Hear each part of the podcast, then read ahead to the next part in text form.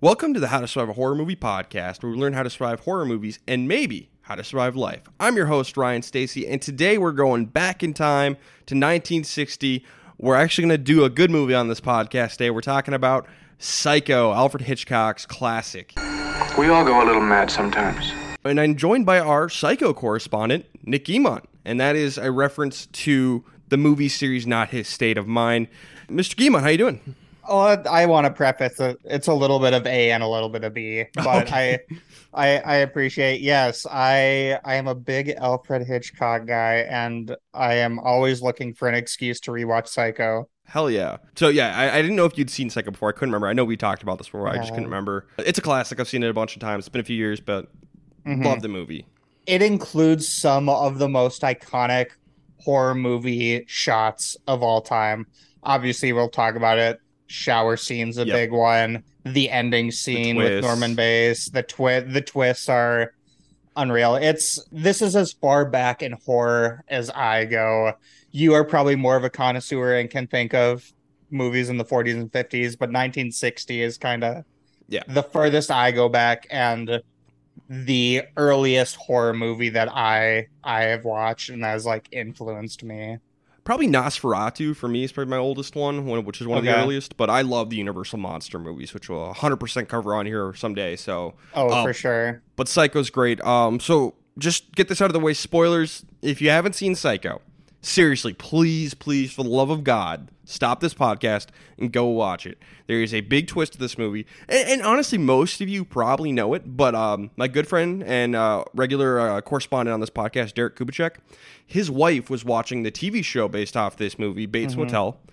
I was talking to her. She didn't know the twist from Psycho. She'd never seen Psycho. She didn't know the twist. So there are people out there who don't know the twist. If you are one of them, go watch Psycho. Come back and listen to this. I really, really implore you. And even I, I would say agree that you can probably watch Bates Motel and still not like give away all of the spoilers in the original from the 1960. But if you have the choice, if you are looking to watch something in this little cinematic universe, go watch the original before you watch the Netflix show that kind of expands upon it. Yep. And then there's also three three sequels and a remake in this series, which we'll get to. Uh, I got to say the sequels are all pretty good. They all have they? uh, Anthony Perkins in them. Okay. He even directs the third one. Really? Yep. Playing, he plays both a main character and directs. And the other fun part of the third one is my favorite character on the TV show Lost, which is my favorite TV show of all time, Frank Lapidus. Actor Jeff Mm. Fahey is in Psycho 3. Is he Yep. in a big role? Yeah. Uh, one of the big three leads in Psycho 3, I'd say. Uh, so that's fun. Uh, solid series. The remake sucks, uh, but the rest of it is fun. I've not seen Bates Motel, but Psycho 1 is a great, great movie. Classic. Mhm. Absolutely. So the point of this podcast is we're trying to create a master list of rules to survive any all horror movies, no matter what year they come out.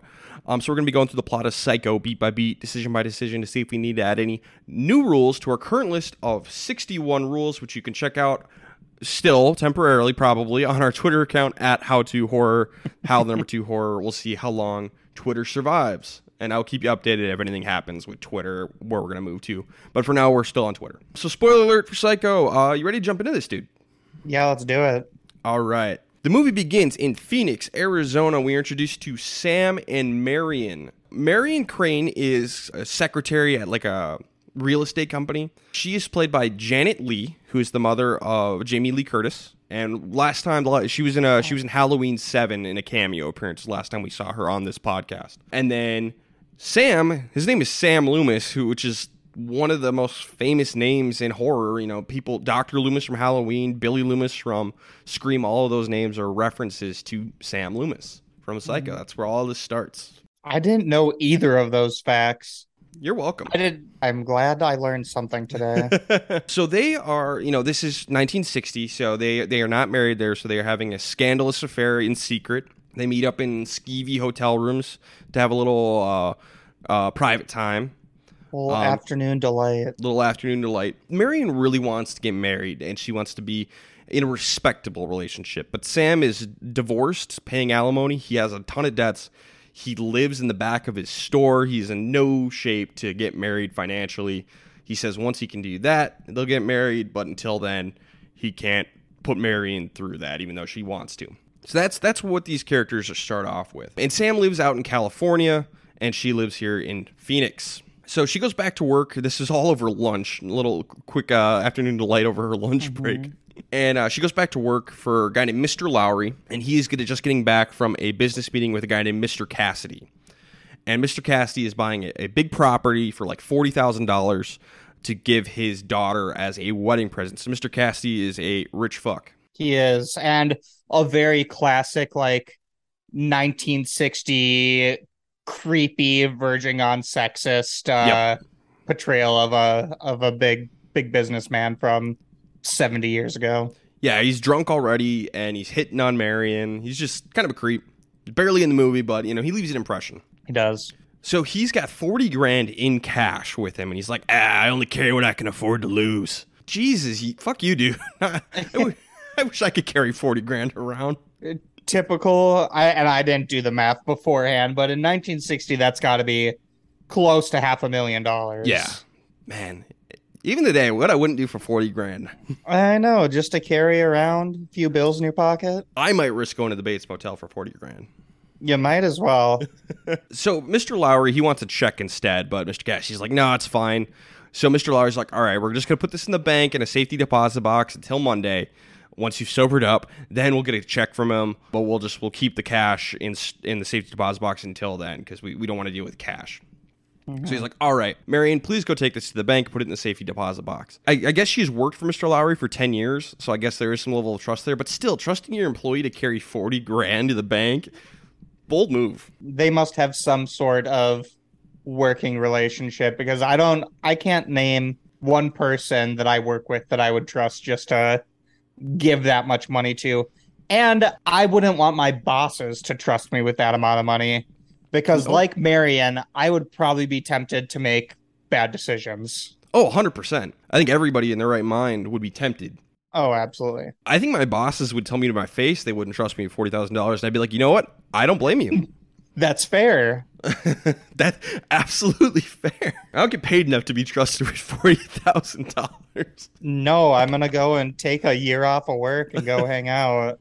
So Marion, she is tempted, and she is actually going to go through with this. She uh, decides to flee town, run away, go see Sam with the forty thousand dollars, and they're going to go run off somewhere and start their happy lives together. which includes a very awkward scene uh, when Marion, so after she packs her suitcase and leaves, she sees her boss crossing the street as she's driving away, which uh, Hilarious. He he he has about seven emotions that cross his face during this interaction, but ends with "Oh, I guess this is normal," and just walks away. Yeah, because she had asked for the rest of the afternoon off because she had a headache, so she went home to you know stop at the bank and then go home. But she just went straight home to pack and, and run. Rule four: Don't be a menace. Don't be stealing from your employer. That's bad. No, it's it's not gonna. It's not. It usually doesn't end well for you.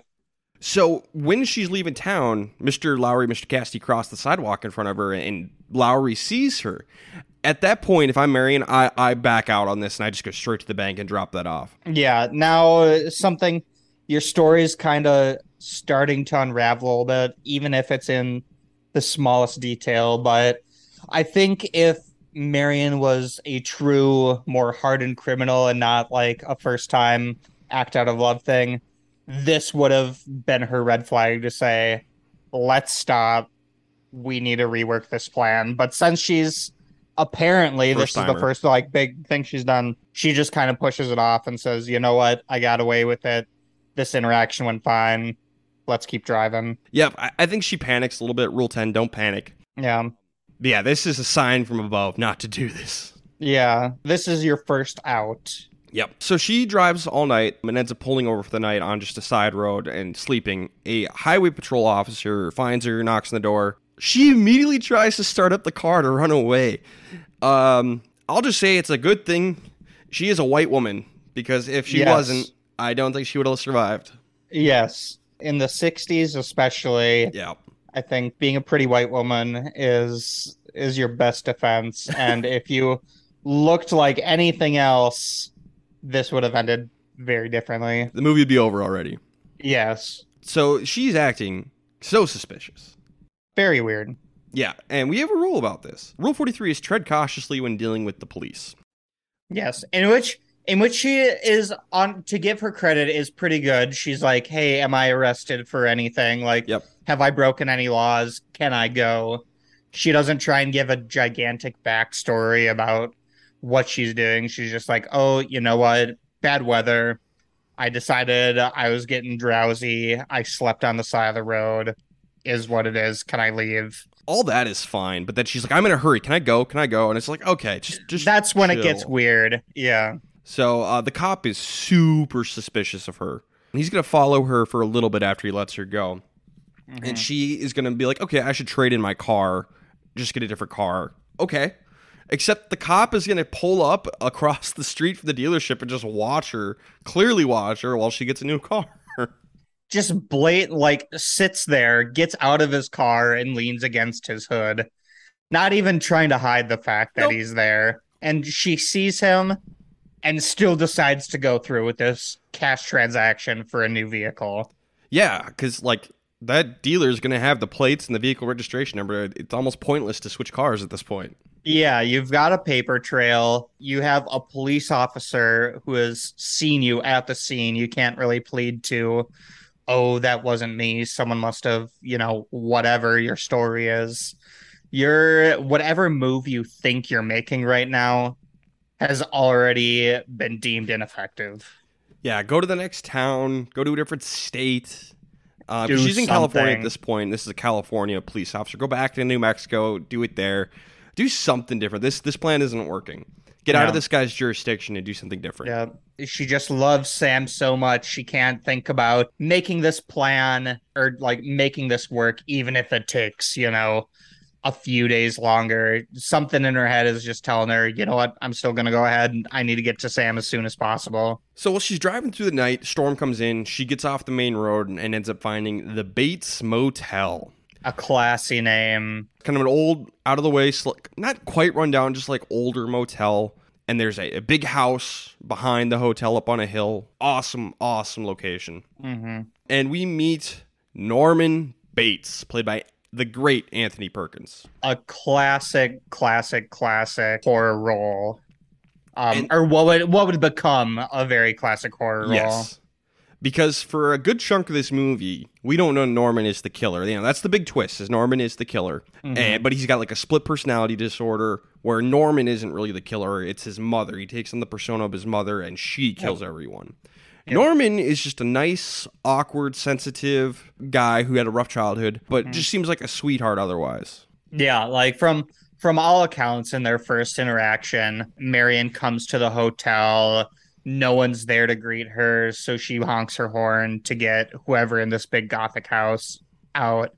Norman comes down and he's a very unsus almost too unsuspecting guy, like big skinny guy, kind of shy, kind of awkward, very easy to write off to, oh, he's nervous, he runs this little motel by himself. It it is what it is. She just needs a room. And what's brilliant is, you know, occasionally we'll look up at the house and we'll see a woman, wa- someone walking around wearing women's clothing. That's Norman. But we'll also see, you know, we'll see Norman walk around and then we'll go up to the house and we'll see uh, what appears to be the silhouette of a woman sitting at the window, which is his mother's corpse. It's really brilliant how this, how it's shot and how the, it's, uh, the story is visually told. Just makes you think Norman, it can't be the killer. He's just an accomplice. Absolutely. Absolutely, yeah. Especially like I don't I get you know better than I do as far as like the history of movie production, but this seemed to hide twists like that better than anyone else was doing at the time. These twists that happen, like Norman's mother being dead, Norman being the killer, all were very, very, very well hidden throughout the movie until we start to get these other perspectives from Norman and other perspectives from other characters throughout the movie. And then it, that makes this movie really rewarding on the rewatch It does. when you know what's going when you know what's going It on. does. So Norman gives her a room, She puts a fake name down in the register and a fake address. But he invites her over. He'll make. He says, "I'll make you a sandwich. You know, there's a storm going on, so I'll invite you. You can come over to my office or come to the house, and we'll. I'll make you some food." But then she hears a big screaming match between Norman and his mother, and it's just Norman doing both voices. It is, and this is our not to poke holes in the movie, but I guess Marion also has like supersonic hearing and can hear these conversations from probably further away than I would expect. But you know, people have good hearing all the time. Yeah. You know, I, it's not out of the realm of possibility. But yes, yes, she hears Norman and Norma having this conversation. Actually, I'm sorry. Is is her name Norma in this movie, Um, or is she just referred to as mother? She's just, her name is Norma, but they, they, I don't know if they ever say it in the movie. But that is her Okay, name. maybe- I'm checking the cast list right now. Yeah, Norm like in Bates Motel and Yeah. stuff. Like her name is Norma. Anyway, Nor- Norman and his mother are having this conversation, very heated about what sounds like Marion herself, and among other problems that they have.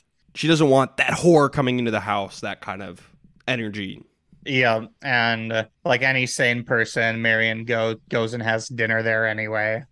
Well, they have it in the office instead of up in the house. That's true. They do have a nice conversation just about life and like you know the the the, the prisons people put themselves in.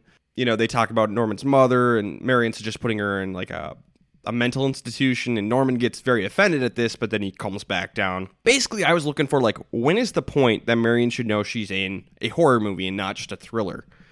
Um, and I don't know if that comes in this conversation. I don't think it where we ever quite get there. No, I definitely think it's one of those things like when you know what's going to happen over the next hour and a half, it's pretty easy to tell, like, oh, this should have been your sign that something's weird. Like how defensive he gets about, you know, his relationship with his mother, or even looking back to when he signs her into the hotel and puts her in cabin one. There's this kind of more prolonged pause as he kind of like thinks about what to do in the moment that you can probably knock that off to shy weird guy Yeah. not a big deal looking back that's kind of the moment he decided this isn't gonna go your way yeah, Captain Hindsight is 2020. You know. Yes, absolutely. But yeah, as as you're going through this dinner, it's weird and awkward and kind of defensive at times, especially when you try to like I don't know, Hitchcock then puts in a lot of other, you know, context around it like Norman's weird fascination with taxidermy Yep. and all the birds. You kind of you get this feeling we've kind of moved from the point where he's like the shy and awkward guy to he's a little bit weird and like probably not a little normal, but we haven't moved to the point that he is a danger to anyone Right. else. And I think the taxidermy thing, especially when I was a kid, was a lot more lost on me because I, you know, I don't know if this is true for you, but you know, we grew up in the Midwest, and I've been Yeah. around people who have like taxidermy animals like mounted on their Yeah. shelves all the time. It, it, doesn't phase me at all. I don't, I don't hunt or anything, or, or really Yeah. fish, but it, you know, it's a, it's a normal thing here. It's out definitely not out of the norm of like where we grew up and stuff. So we're probably a little more not callous to it, but kind of we we think of it as a kind of normal thing. Yeah. But to a larger audience, it's definitely a very weird hobby to have. Yeah, definitely. I don't know anybody who personally does it, but if people had like a bunch of stuff, No, animals, around, yeah. I wouldn't even think twice.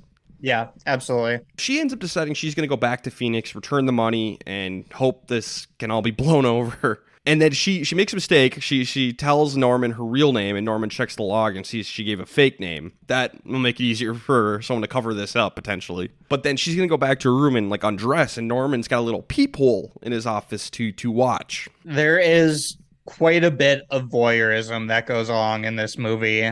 A big staple point of, I guess, Norman's character and Hitchcock's directing style in this movie. A lot, a lot of shots are looking in on characters when they don't, when they think that they're acting, you know, with no one else knowing. Right.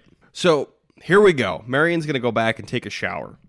And this is the fame, might be like the most famous scene in cinematic history. obviously i think i am biased as a big hitchcock guy you are probably biased as a big horror guy but even taking that into consideration like if you don't know, it's one one of maybe the 10 scenes in cinematic history that even if you haven't seen the movie, you know exactly which scene we're talking about. Yeah. And probably know it in a lot of detail. If anybody has any other suggestions for what is a more famous cinematic scene, I would love to hear it. The only other one that comes to mind is in The Shining. Uh, you know, here's Johnny.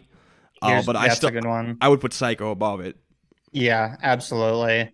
I think people could probably uh I'm trying to think off the top of my head what else. There's got to be one from like Halloween or Scream or like I think I think those are general concepts that are very popular, but I I don't know if there's a single scene in one of those movies that is as permeated in pop culture as the shower scene Yeah. in Psycho. I'm, I'm struggling to think of one. So Marion is taking a shower. Someone is going to come in. It's Norman. Norman is dressed as his mother. Is going to come in, rip the shower curtain aside, and stab Marion to death.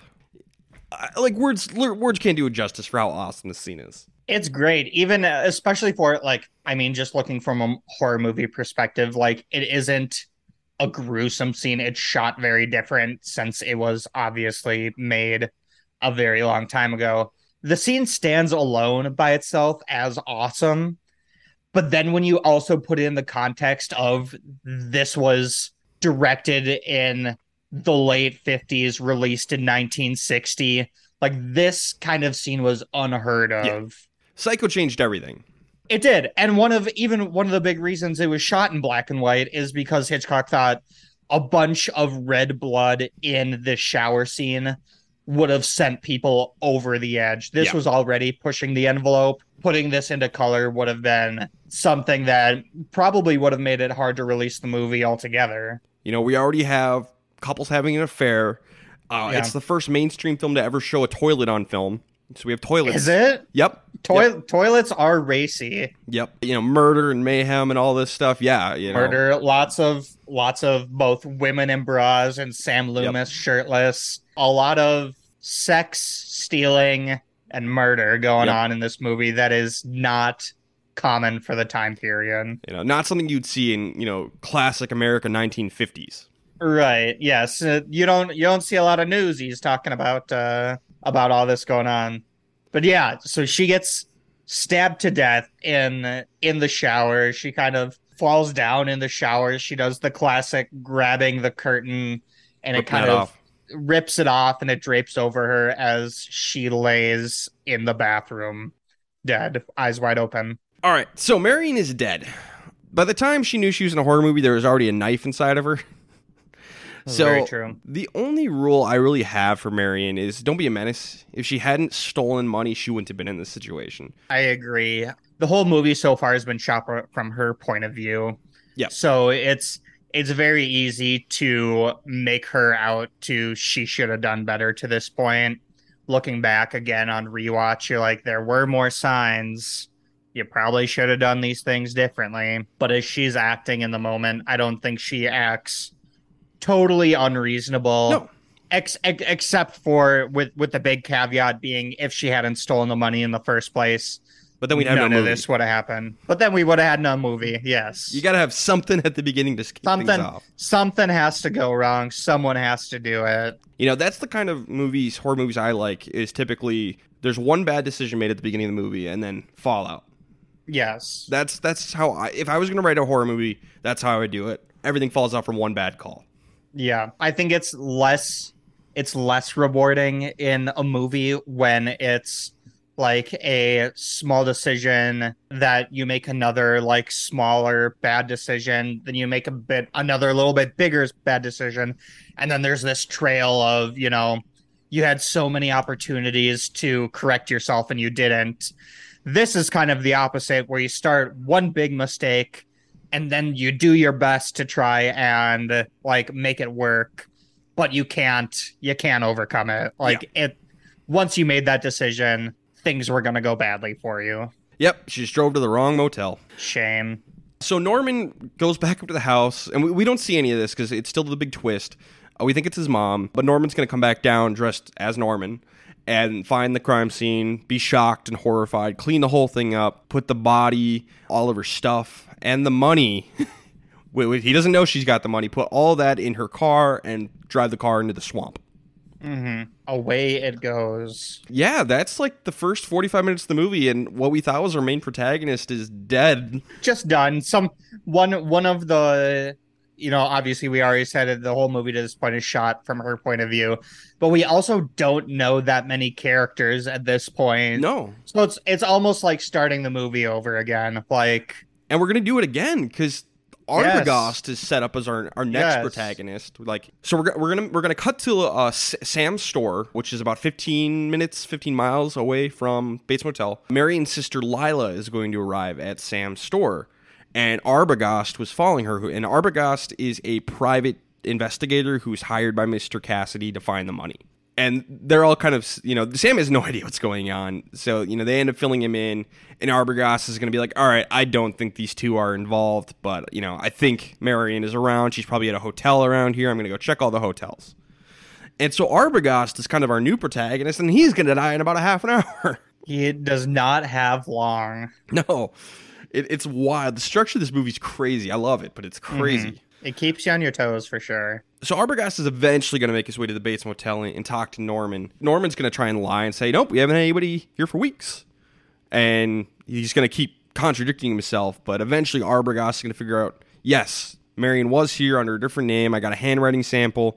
She filled out this fake name. She was here." Norman's going to come clean and say, "Hey, yeah, she was here, and then she left. That's it. End of story." Mm-hmm. Super suspicious. Arbogast does not buy this for a second. He's like, "Yeah, something's up here. I don't know what it is, but something's up." Yeah. So Arbogast is going to call back to Lila and Sam because he wanted to talk to Norman's mother, and Norman refused. So he's like, "All right, Sam, Lila, here's the dealio. I'm going to go try and talk to the mom, get some information from her. I'll be back in like an hour, and we'll we'll talk again and figure out what's going on." So Arbogast is going to go into the house alone. He's going to wait till Norman's out of the way, and he's going to go head up to the house. He doesn't announce himself. He doesn't knock. He doesn't have a warrant. He just goes right in. If you go back to an early episode of the podcast, uh, the the Texas Chainsaw Massacre podcast, which you were supposed to be on until you got sick, Yeah. that sounds about right. the Texas Chainsaw Massacre podcast, that whole movie is about stupid teenagers walking into someone's house in Texas and getting killed in self defense, basically. That's the whole point of that movie. and the same thing happens here. Arbogast is going to walk into this house, go upstairs, and Norman, dressed as his mother, is going to come out and stab him to death, and he's going to fall down the stairs and die. Mm-hmm. In in a very, very dramatic fashion. Yeah, Almost tripping down the stairs. yeah, it doesn't look great. I don't, I don't love this. but it's it's funny and it's a it's still a good scene because at this Yeah. point like obviously we're talking that we know it's norman dressed as his mother but the movie is shot in a way that it hides the killer's face. All you kind of see is this like old like kind of gray hair Yeah, in from a, in a gown. It's from above. They're wearing a gown with a knife you know held above the head. But yeah arbogast doesn't make the logical or legal move here. No. and it it leads to him quickly dying So he's he's a pro. This guy's been around the block. and He's going to Yeah. do this anyway. Rule number three is do your damn job, but don't die in the process. First of all, it's it's easy if you i mean even you know being a private investigator you probably skirt the rules a little bit but you should also know when it's worth to skirt those rules if you're after the last interaction if your kind of thought is that something's up with norman you know this house is weird i'm gonna wait to go in there alone without you know backup or not having any sort of measure to defend yourself. I don't want to say you're asking for it, but you're kind of asking for it. yeah, I- you know, rule four, don't be a menace. But you know, I think the biggest one here is rule number thirty-two is play stupid games, win stupid prizes. Absolutely. What were you expecting to get out of this, You know, that that is self-defense, basically. You know, if, if Yeah. Mm-hmm. nothing else had happened, let's say you know Marion was wasn't here. This is this is just him going in and getting killed. They have like a a self-defense argument they could make. hmm if I were Arbogast, I think the right move is maybe like go hide in like the trees and just observe for a while. Just watch around, Right. you know, stay hidden and just watch. Do something. Don't don't throw yourself in there right away.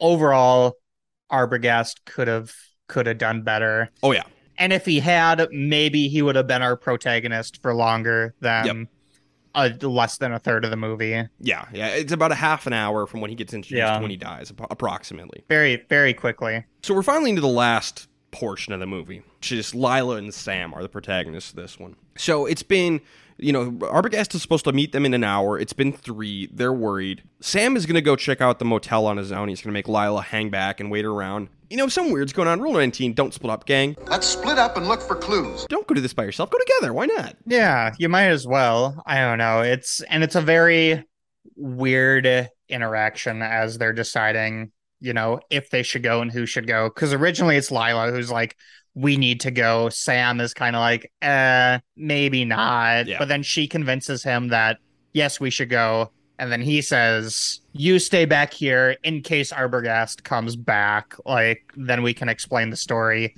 I'll go and just check it out, make sure everything's all right. So even though he was unsure and thought it was a bad idea to go, he's the one that ends up doing it. But nothing's going to happen. He's going to come back and talk to Lila. And they're going to call the cops. They're going to call the sheriff. Sheriff, uh, his name is Al Chambers, and they're going to go meet up with him and explain what's going on. He thinks, yeah, you know, Marion's probably still on the run somewhere, and Arbogast went after her. That's it. He does call over there to talk to Norman. Same story. But what is interesting is Sam and Lila are like, yeah, he was going to go talk to Norman's mother. And they're like, she's been dead for 10 years in a murder suicide. So, yeah, I don't think so. So now we know something weird is going on. There's a mysterious woman up at this house, this hotel with Norman. Two people are missing. I think Sam and Lila should know they're in a horror movie now. Like, there's something going on there. Rule one, potential horror movie happening. Yeah, bigger things are happening than just creepy little motel manager. Something something's up. And at this point you don't have a lot of excuses for not thinking that. Right. So we're gonna go to the Bates house, and we hear Norman and his mother arguing again. Uh, Norman wants to hide her in the fruit cellar because he thinks people are gonna keep looking for this private investigator, and it's great because we see him from above carrying his mother down the stairs, and we know it's just a corpse. It's it's great. Right.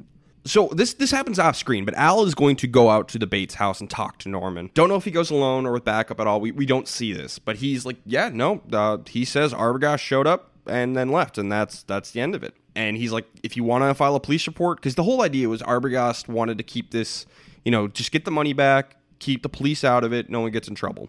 Mm-hmm. So the police don't. There's no police report, and Al's like, if you guys want to file a police report, that's probably the next best move. Get the police involved, and we'll, we'll you know take this legally. Yeah, do that. That's great. Yeah. yeah. That is sound advice. I like that's the right mo- move. Yeah. Instead, uh, Sam and Lila are going to go to the Bates Motel together. At least they go together, but they're going to go do this on their own. Yeah. They're still trying to take it into their own hands. They're going to pose as husband and wife and go check, get a room, and try and find something because they know Marion stayed in room one. Arbogast figured that out and told them that. So they're like, all right, mm-hmm. maybe something happened in room one, and we'll check that out. So they go check in. Norman gives them room ten. They go check out room one, and they do find a, a note or p- part of a note that Marion had written at one point. But that doesn't really mean anything because they know Marion stayed there. That that gives them nothing. So their plan is Sam is going to go talk to Norman and just keep him distracted while Marion runs up to the house and talks to Mrs. Bates. Okay, so we're splitting up, gang. We're splitting up. Sam is going to sit and try and distract for a bit while Lila goes into a house she's never been in, trying to find a person she doesn't really know what looks like or who she is or if she exists. Well, I guess she she thinks that she exists at this point. But who's allegedly over- dead? But who's yeah, exactly. And so you're saying I'm going to find someone who's allegedly dead. So either this person isn't or it's a completely different person who I don't know who it is. They could be dangerous, they could be not. Overall, I I I like the initiative, but the plan is bad. It's not great, especially for Lila. You know, Sam, it's not so bad because he just stay and talk to Norman. Yeah, exactly. But the, the line that gets me is she's like, I think I can handle a sickly old woman. It's not a sickly old woman, so you're wrong. Rule 33 is never assume you're safe. Yeah, don't assume you're safe. You're going to bite off more than you can chew. Yep. And uh, again, like you think you're just going in talking to a woman, so you don't have any means to protect yourself when you know this might go wrong. You know, if you're going to do this, at least lock and load Rule 5. Something, something. Nope, she goes in empty handed. She's going to go sneak up to the house. Grab one of those weird taxidermy birds off the Sure. wall, use that. Something. Anything. Something. Anything. Anything is better than nothing. So she's looking around the house, can't find Mrs. Bates. Sam talks to Norman. And eventually, he gets very accusatory with her, like or with him. He's like, "Hey, you're gonna, you're gonna, you, you need that money. You needed money to close this place down and go open a new motel, right? Like, what are you and your mother up to?" Which is also a weird thing to do while your goal is to buy time. Like if I if I was Sam, I would be sitting down there going like, "Oh, what restaurants are good in town? Do you think it's going to rain?" Just keeping him busy. Yeah, I don't I don't know if your secret plan is to go and talk to his mom. You should start interrogating the guy and starting to get him all riled up, thinking that something's going on. The only thing I can think of with Sam here is he's trying to make Norman make a mistake and admit something. Sure. Um, which is definitely a strategy you could go with. when you don't have something else at risk. Yeah, you know, I, I would build up to that. You know, start with the Yeah. weather and all that stuff, and then when you when you run out of stuff to talk about, then you can try that if you still need time. Yeah. So you know, maybe maybe he went in a little too strong. The one thing Sam has going for him is he's a much bigger guy than Norman. He is. But when things do turn physical, Norman just knocks him right the fuck out with uh, like an, a lamp or an ashtray or something. I couldn't see what it was. Yeah, some something he grabs off the desk, just one one knock in the head and Sam's down for the count. So Norman runs up to the house, and Lila sees him coming. So she goes down into the basement, and eventually she's going to find the fruit cellar.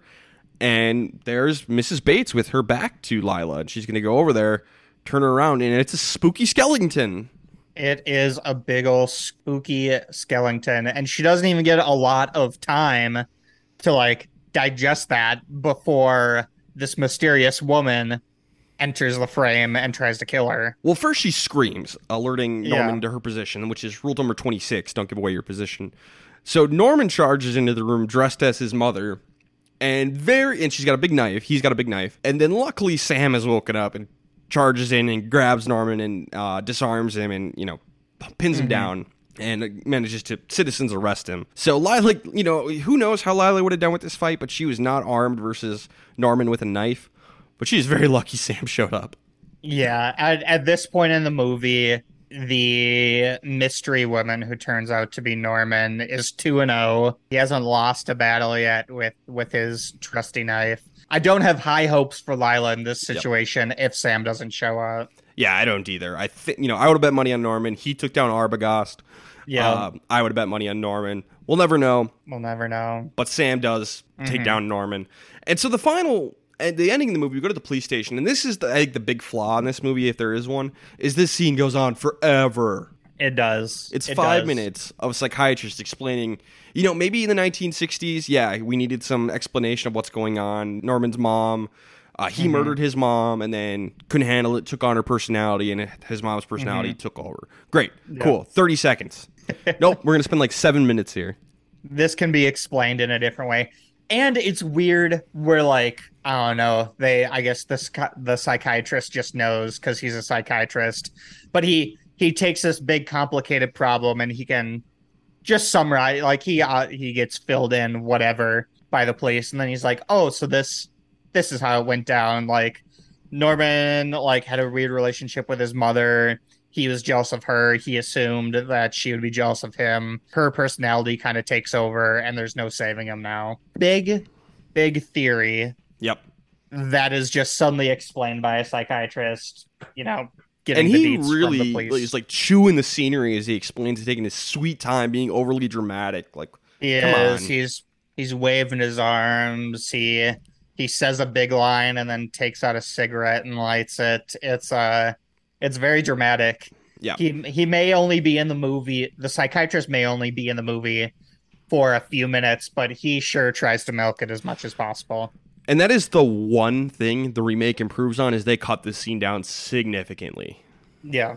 yeah, it's much shorter, which is good because that that is my only problem really with this movie is this Mm-hmm. this scene is too long. But it then ends with uh, Norman sitting by himself, and we get an inner monologue, but it's his mother giving the monologue, going, "I'm harmless. I wouldn't even hurt that fly that's sitting on Mm-hmm. my head." And then the, finally, the movie ends with them uh, towing Marion's car out of the swamp, and that is the end of Psycho. Is the end of Psycho, ending with just going back to iconic scenes in horror movie history. There's probably three, three in this movie. Obviously, the shower scene is the big one, and then the other two being the scene of Arbogast falling down the stairs. And then the third one, the one that just happened here, is the end of the movie with Norman covered in a blanket in kind of a holding cell with this creepy smile as he looks up to the camera and his mother's skull kind of like softly overlaid above it before the final scene of the car being towed out Yeah. and the ending credits cutting out. Yeah, that's definitely another really iconic one. Talking about, I wouldn't even hurt a fly. Yes, absolutely. Great, Very great, creepy. great stuff. But that is the end of Psycho. I don't really have any new rules here because there isn't a lot of people who know they're in horror movies. There wasn't a lot here for that. Yeah. It's mostly about building suspense and tension. Yeah. So, want to get into some awards? Let's do it. So first we have the Randy Meeks Merit Badge, which goes to the character who did the best job at following the rules. There are certain rules that one must abide by in order to successfully survive a horror movie. And this one is tough because I think we had three characters who knew they were in a horror movie. Yes, I agree. I think when I was thinking about this, like after I watched the movie, I don't have a good nominee. My best nominee would probably be the sheriff because he admittedly did the least during the movie, but he did what he was supposed to. Like Yeah. he did his job. He's like, hey, here's, you know, this information you probably should have had. You should just file a police report and we can like do this a little more safely. He doesn't play a big role in the movie outside of that, but the small things he does are the right things to do. All of the characters making the big decisions in the movie don't do them well. Yeah. So with the sheriff, I, I really wish we had gotten at least a, a, a scene showing him at the Bates Motel. Because if he Right. if he goes with backup, it's hundred percent him. If he goes by himself, I I'm I'm less on board with that. But we don't get that scene, so we don't know. So we could give it to the sheriff. But I, I want to talk about the big three uh, because we we just we decided Marion didn't know she was in a horror movie. So the other three: Arbogast, Lila, and Sam. Of those three, I think Sam is the best. He does get himself knocked out, but he is the one to beat Norman in the end. I agree. And I think for me, him and Lila are kind of inseparable in their motive. Like their motive is good. Yep. Their plans or like the steps they take are kind of hit and miss as Yep. they grow through the movie. But you're right. In the end, like Sam's plan might not be perfect, but it was good enough. Yep. So I guess the question that remains is: Do we give it to Sam or the sheriff? The sheriff was never in the the horror movie part of it on screen. He did go to the Bates Motel, but we didn't see it. So I yeah, I'm I'm a, I'm a little unsure what to do. What are you leaning towards between the two? I'm I could be coerced either way. I think that while the sheriff he kind of went, you know, he made the quote unquote all the right decisions. Really that was on there's only been one or two decisions in the movie. Sam on the other hand, I mean, he made bigger decisions in the movie and had the ones that led up to Norman being captured. So I think if we're just going overall positive impact, I think I think Sam's a fine nominee and winner. if we had more information on on the sheriff and, and what, just one more scene with him, I think we could give it to him. But I think just Mm-hmm. Yeah. because of a lack of information, I think we got to go with Sam kind of by, by default. Yeah. Certainly not Lila or Arbogast. No. Sam Loomis is the winner of the Randy Meeks Merit Badge. The one and only. We'll see if he uh, wins it in the remake. We'll see. We'll see. Viggo Mortensen plays him in the remake, so we'll see if he uh, he can pull it off. I'm looking forward to it. Let's move on to Night of the Living Club, which goes to the character who did the worst job at following the rules. Of course, based off Barbara from Night of the Living Dead. They're coming to get you, Barbara. Stop it! You're ignorant. They're coming for you, Barbara. It's either Arbogast or Lila, and I'm leaning towards Arbogast. Yes, I would agree. I think a heavy nominee or a very strong nominee is Marion because, but like just how the movie's put together, like her one really bad decision is what made this all go off. She also then, while didn't make like she didn't know she was in a horror movie, she made bad decisions along the way. She's oh, I'm gonna go and buy a car for cash while a police officer is watching me. Dumb, very dumb, but not like ultimately something that's super unreasonable. And she never knew she was in a horror movie. And she never knew who she was in a horror movie. For me, Arbogast is the most unforgivable when it comes to his mistakes. Especially considering his profession. Yes, when you're a private investigator, assuming you're from this town. I can't remember. Do they do they say where I he's think he's from Phoenix, so I don't think he's from this Okay. town, but you know, Maybe maybe He's so been around the a little bit. He's been around the block. He should know kind of what he should and shouldn't be looking into, what he should and shouldn't do. And he quickly makes enough bad decisions to take him off the screen Yep. very quickly. Trespassing almost alone. Didn't go, in, you know, didn't even announce himself. It was just bad. At least Lila was trying to be sneaky. Yes, it, he quickly makes the wrong decisions and pays for it. So Arbogast is the Night of the Living Pleb, and he's not a living pleb. No, quite quite dead. All right, so that's Psycho. So uh, next up on that will be Psycho 2, which um, what year did that come out? Uh, 83. So 23 years later was Psycho 2. That is quite the jump. I actually really like Uh, Psycho 2. I think it's a really Is good it movie. because that that still has Anthony Perkins is in all three, correct? Uh, oh, yep, he's in all three sequels. Okay. Uh, and then Lila is back in 2 as well. Okay, So interesting. So Psycho 2 is going to go on the wheel. Also on there is Carrie. It from 2017. A Quiet Place 2. Tremors 5 Bloodlines. Another Guimont pick is Cult of Chucky. The Scream Season 2 premiere, which is called I Know What You Did Last Summer. And Ghostbusters 2016. A stacked wheel. Uh, kinda. in some spots. uh, since we are doing this over Zoom, I will spin the wheel today. All right.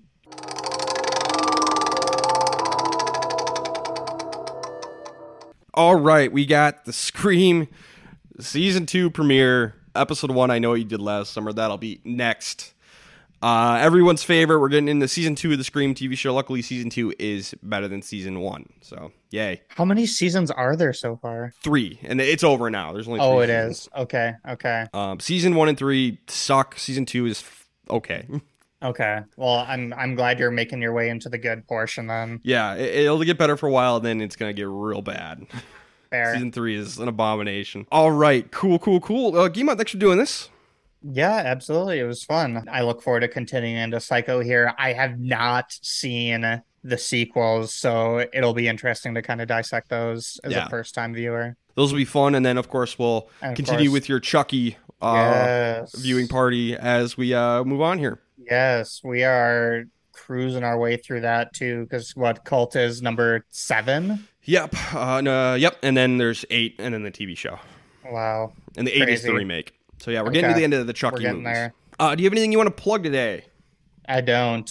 I don't. right. I'm I'm just here to to have a good time.